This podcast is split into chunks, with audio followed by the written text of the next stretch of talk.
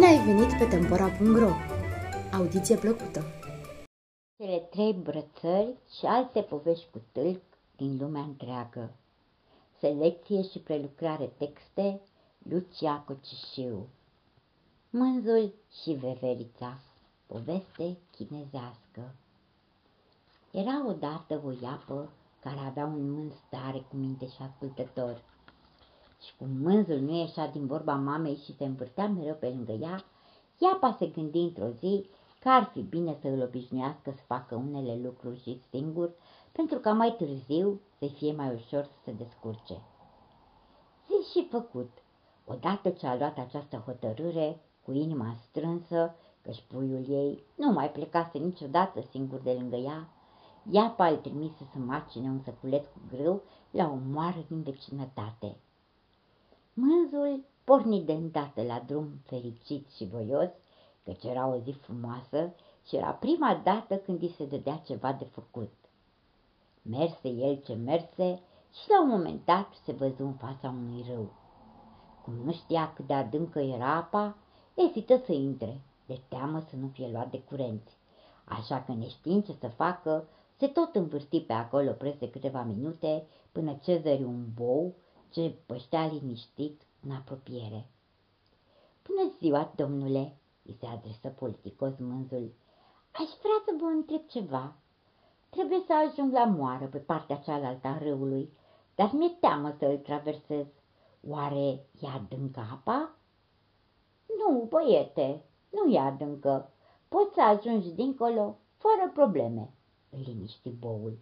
Așa că mânzul prinse curaj și intră sigur pe el în apă.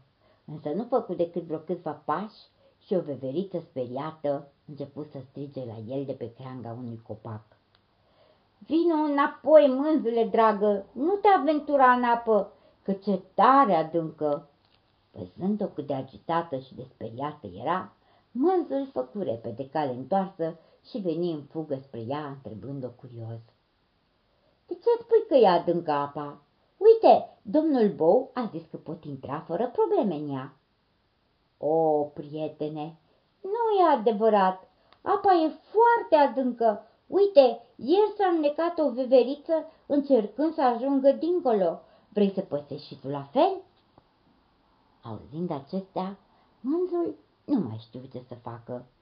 Boul îl liniștise, spunându-i că nu nicio primește să traverseze râul, în timp ce veverița îl speriase povestindu-i de veverița înnecată cu o zi în urmă. Neștiind cui să-i mai ceară sfatul, se întoarse necășit la mama lui, iar ea cea înțeleaptă, auzindu-i povestea, îi spuse așa, Dragul meu, atunci când cer părerea cuiva într-o problemă, trebuie să ții cont cine anume te sfătuiește. Te-ai speriat de vorbele veveriței, dar ai văzut-o cât de mică și fragilă era? Îți poți da seama cât de ușor poate fi luată ea de ape? Pe de altă parte, un bou puternic și masiv poate trece cu ușurință râul. Tu cu cine te compari? Cu veverița sau cu boul?